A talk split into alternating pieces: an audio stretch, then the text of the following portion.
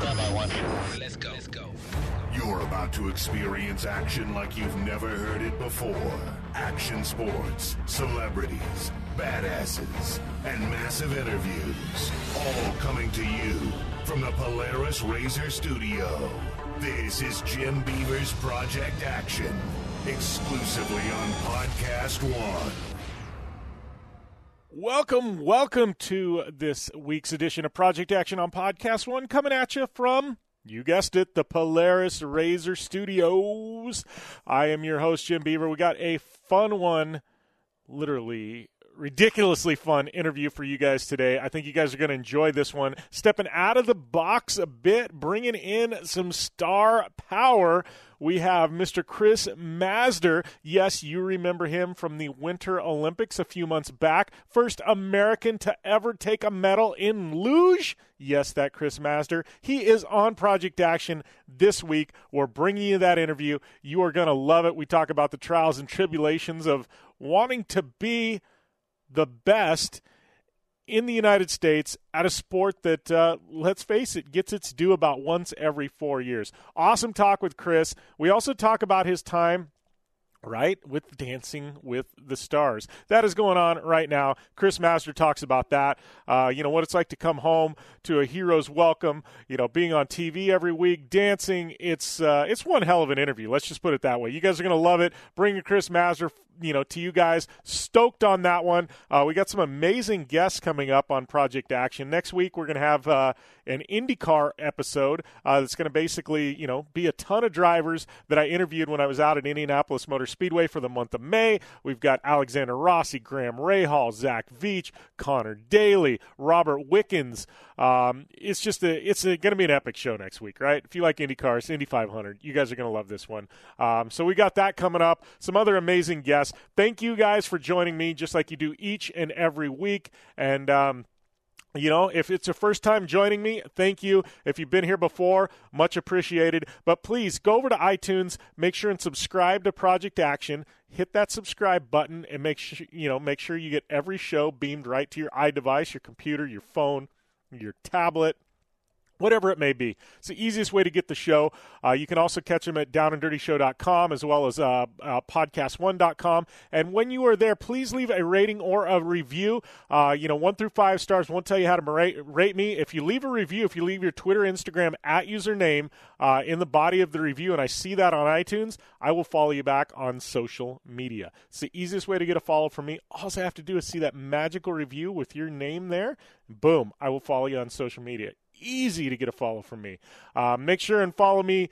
Uh, you know, check me out on all forms of social media. It's at Jim Beaver 15, Facebook, Instagram, Twitter. I've also got a Facebook group. It's called Jim Beaver's Action Motorsports Discussion. We talk all things action, sports, and racing there. Um, got my other show, the Down and Dirty Radio Show, powered by Polaris Razor. Uh, it's available on iTunes, Podcast One, 200 networks around the country. Uh, my website, easy to get. That drops Tuesdays. It's all motorsport content, but uh, it's a ton of fun there. So thank you guys for tuning in. We got Chris Mazdzer coming up shortly. But before we get to that, got to tell you about a couple of our amazing partners. You know, if you're looking to buy a car, you're probably familiar with terms like MSRP. You might even know what it stands for, but what's it actually mean? Same goes for invoice, list price, and dealer price. It's enough to confuse anybody. All you're really looking for is a price that actually means something. Introducing True Price from TrueCar. Now you know exactly what you'll pay for the car you want, including fees and accessories. Before you even get to the dealership, TrueCar dealers will show you the true price on cars like the one you want all from the comfort of your home. And how do you know if your true price is a great price? Well, it's because TrueCar shows you what other people paid for the same car that you want, and your certified dealers know this, so they set their true price competitively so they can win your business. So when you're ready to buy a new or a used car, visit TrueCar to enjoy a more confident car buying experience. Some features not available in all states. And you know, everybody's got a to do list. Drop off the dry cleaning, pick up the milk, send some emails pay some bills. Here's an idea. Let's add save hundreds of dollars on car insurance to that to-do list. And the good thing is, you don't have to drop off anything and you don't have to pick up anything. All you have to do is go to geico.com and in 15 minutes you could be saving 15% or more on car insurance. Extra money in your pocket just may be the most rewarding thing that you do today. And you know, if you like this show, Project Action, check out the big podcast with Shaq every Monday at Podcast One. And he's not just talking sports, from wacky news stories to dumb entertainment rumors. Shaq is there making fun of it all. Check out the big podcast with Shaq at Podcast One and Apple Podcasts. And also remember to rate and review. All right. So, uh, right now, we are going to roll into uh, this interview with Chris Mazdzer right here on Project Action on Podcast One. I'd like to welcome my guest to the line this week. One of my guests to the line, Chris Mazdzer, silver medalist at the Olympics, Dancing with the Stars. I don't know. We've uh, you're having one hell of a 2018, my friend. Yeah, 2018 has uh, has definitely been pretty good. Um, in 2017, if you would have said win Olympic medal, or Dancing with the Stars. Like either one of those would have been a dream, but to have both of them, yeah, it's it's unreal. Yeah. Well, and here's a question for you. I mean, you've been in the Olympics, you've been been there, you've done that. This is the third time now it's got to be a bit different feeling coming home with a, a, medal around your neck and the reception when you get back to the United States. I mean, everybody's always proud of you, but when you've got that medal, like the media obligations start rolling in, and I mean, what was the difference this year than the past? You know, the past two times you've been in the Olympics. Well, yeah, obviously the goal is to go and win an Olympic medal. Uh, the thing about the Olympics is fourth place is the same as last place. It really does come down to getting a medal. So I, I grew up in an Olympic town, uh, Lake Placid, New York, where literally if you walk down Main Street, you're going to run into a, either a current Olympian or uh, an ex-Olympian. So to have a medal, um, it definitely distinguishes um, who you are. But honestly, it's it comes down to all of the years, the, my entire organization, all of my teammates, the generations before me. My medal was the first one in my discipline for the United States, and it really was this like culmination of so many people working so hard. So that's kind of what what makes it different. Uh, coming back and finally having that accomplishment. Well, in talking about that, I mean, you know, the U.S. in anything we do, you know, at an international level is always, you know, it's top notch. But you know what plays into that? Because i mean we've had some tremendous you know losers in the past for the united states. I mean you know but part of me wonders you know it's like we're so fractured in this country because we, we do so many things we do so many well and i think some of the other countries especially like the nordic countries and things like that they they just concentrate on one thing right? And everybody it's all in on one specific things. I mean what do you think plays into that? Because to me it's like shocking you know? It's amazing that you got the medal but it's shocking that it hadn't happened before now yeah, I guess uh, the sport of luge is, is a European um, dominated sport. So actually, I was the first non European to win an Olympic medal in men's singles luge. And yeah, luckily for me, Lake Placid is a place where it is winter nine months out of the year. I mean, it snows in May. Um, and also, it can snow in October. So you never know what you're going to get. I, I guess especially Norway. Um, Norway is a country that is known for their winter Olympic sports. They're known for their skiing.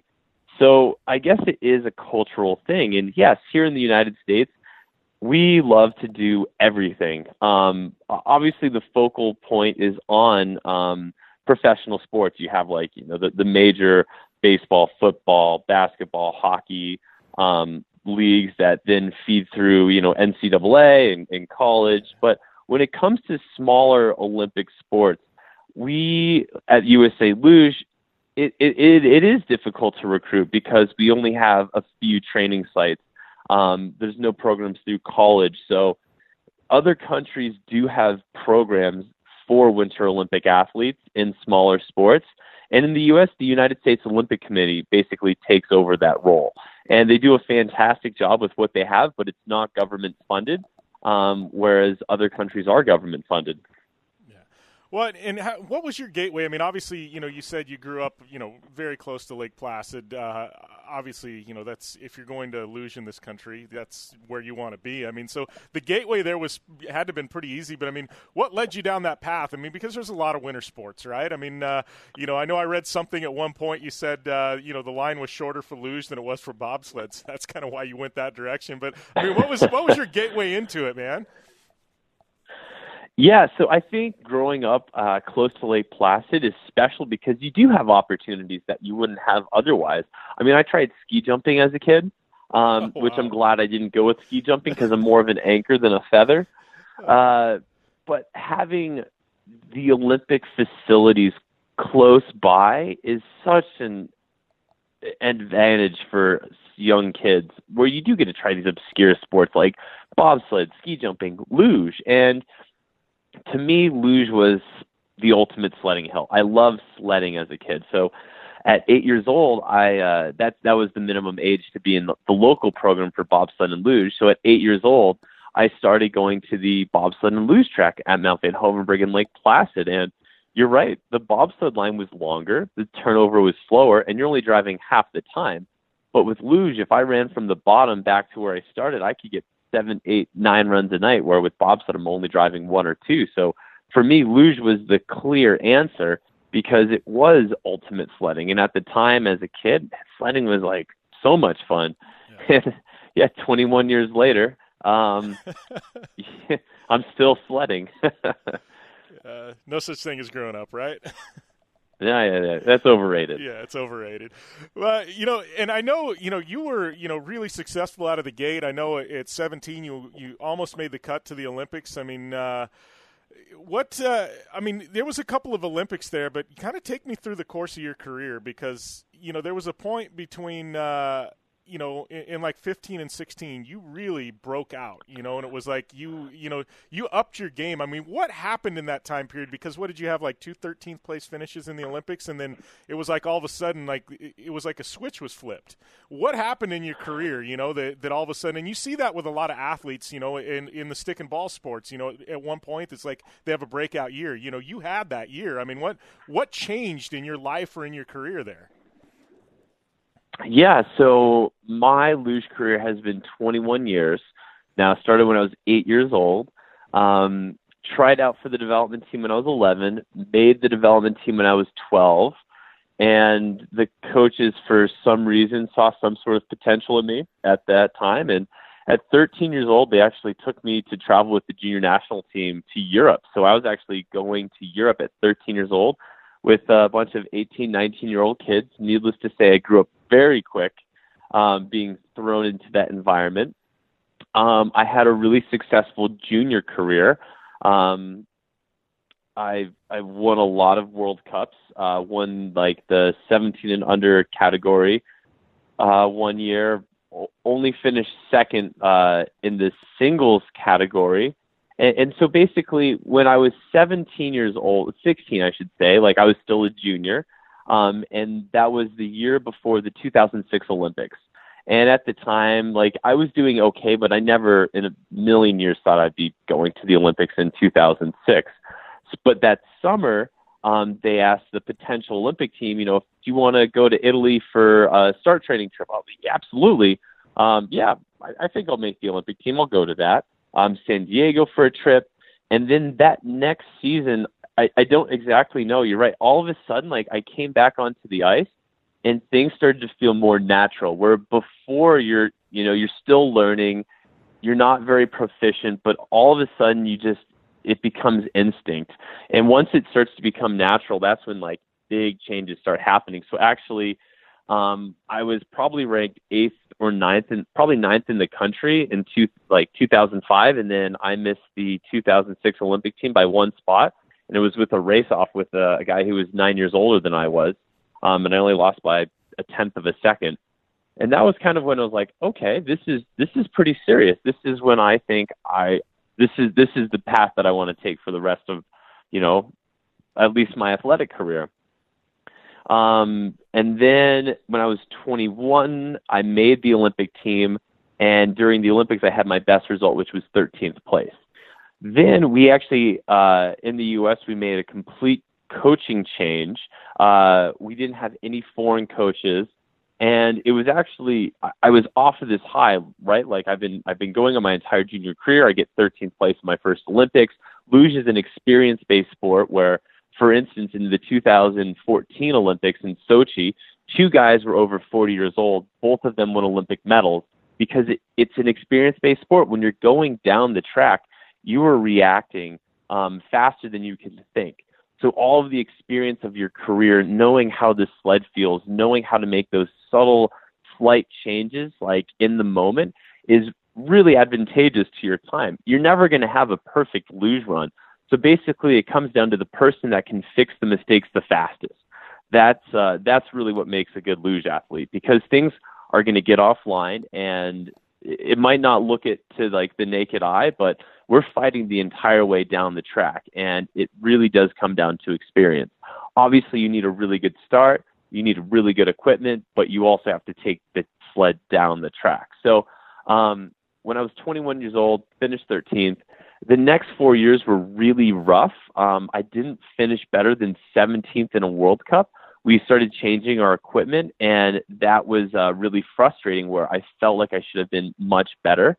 Um, but then we actually started working with Dow Chemical, uh, with our current head sponsor Norton Saint Gobain, and then in one year we uh, we tried this new sled, and pretty much overnight I finished sixth place at World Championships when I was 25.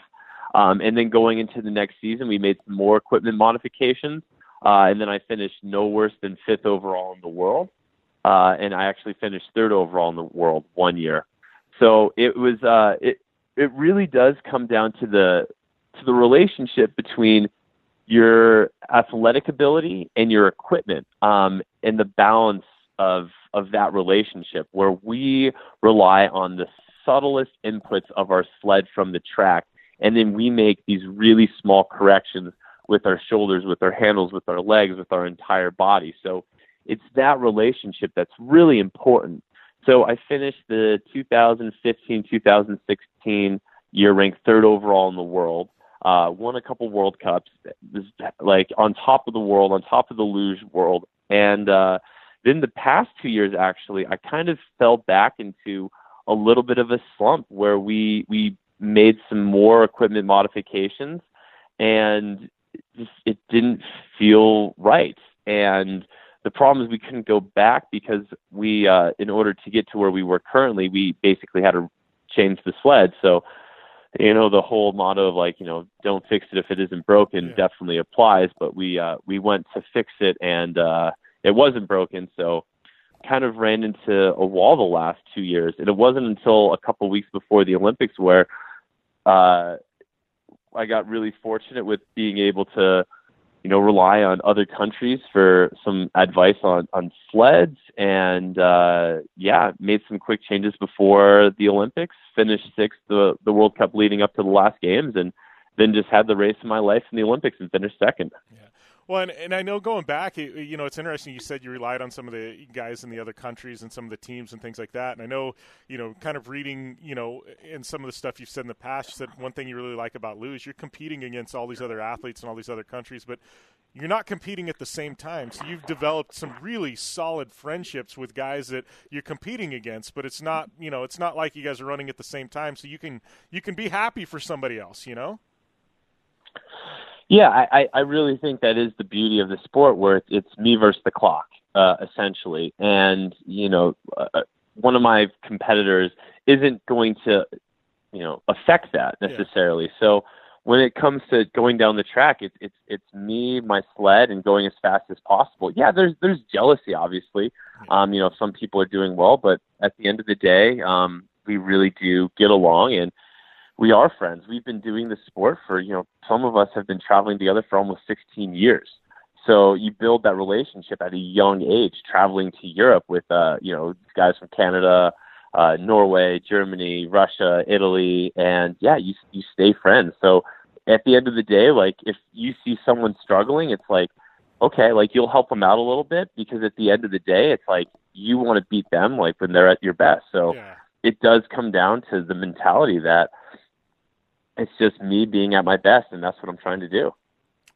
Well, and and you know, obviously, we'll talk Dancing with the Stars in a minute. We, are definitely going to talk Dancing with the Stars, but kind of closing out the the luge side of things. I mean, you, you know, you've got a silver medal, and I know you know a lot of Americans. It's a luge is one of those sports in bobsled and you know and whether it be even summer like you've got things like you know swimming and things like that it's a four you know it, it, happens every single year but a lot of americans they tune in about once every four years you know?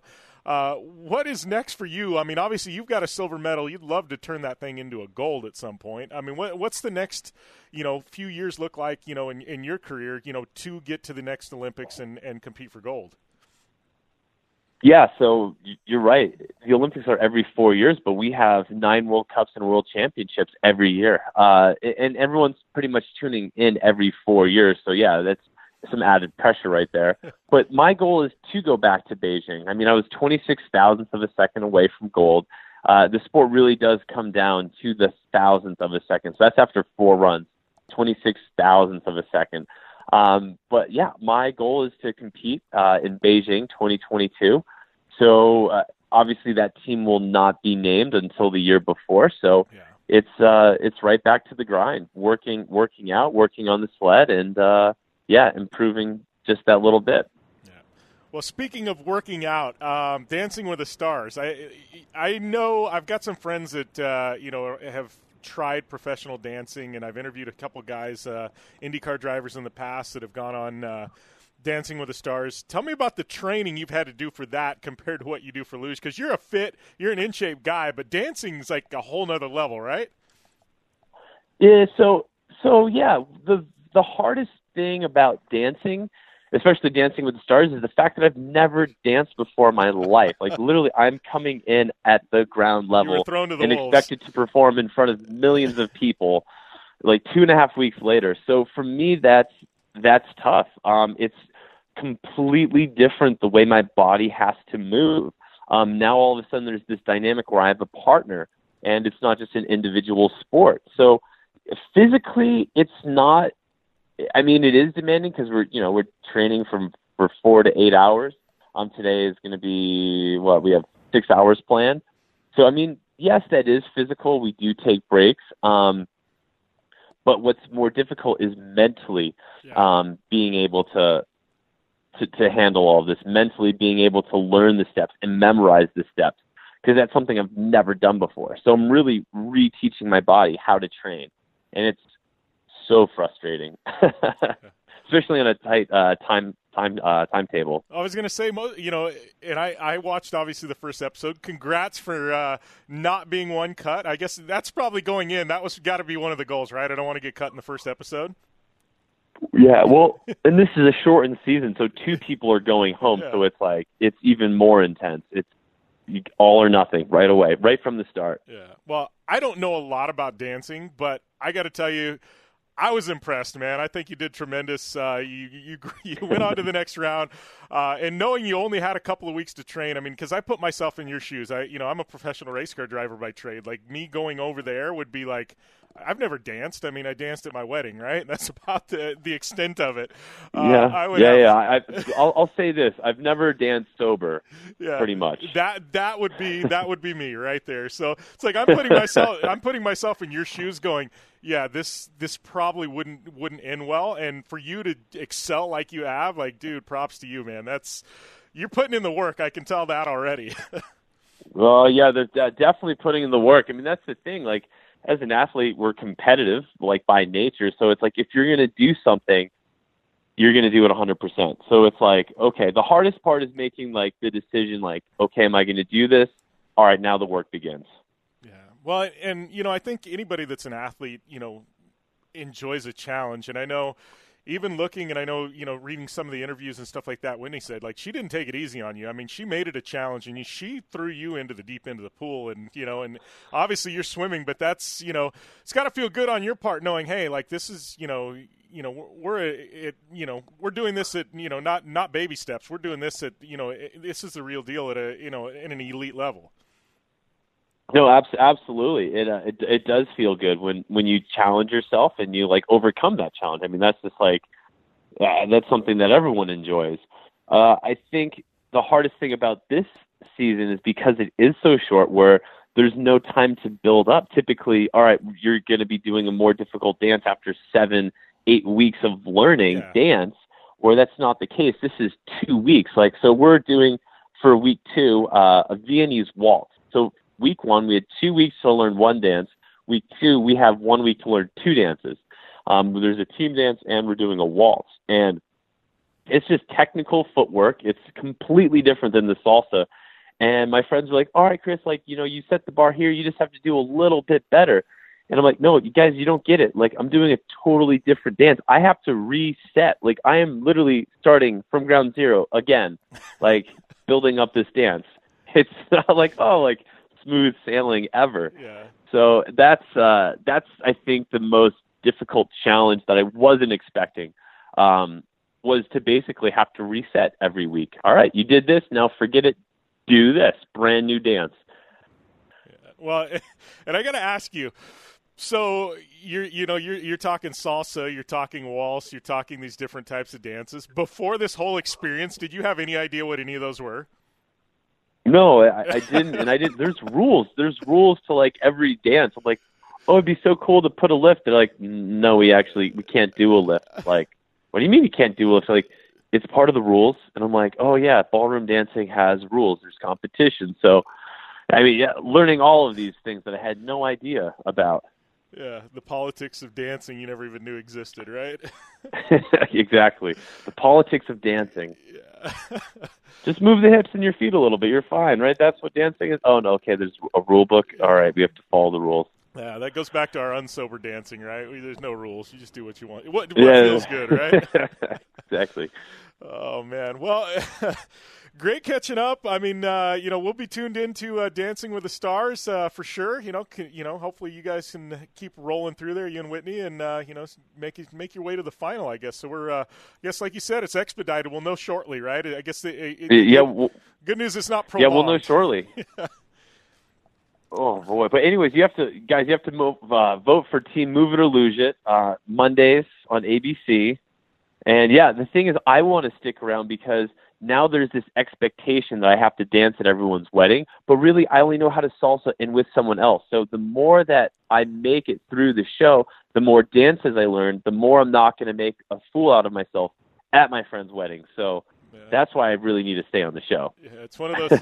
you see, anytime you go to a wedding, Whitney's just going to have to start traveling with you. so yeah, all right, I'm going to a wedding. Yeah. Book your plane. We're going to a wedding. Uh, but. All right. Well, I appreciate the time, Chris, man. Always good catching up. Good luck on Dancing with the Stars, and uh, we'll definitely talk soon. All right. Sounds good. Have a great day. Thanks for having me on. All right. Thank you. Big thanks to Chris Mazdzer for taking the time to call into the show.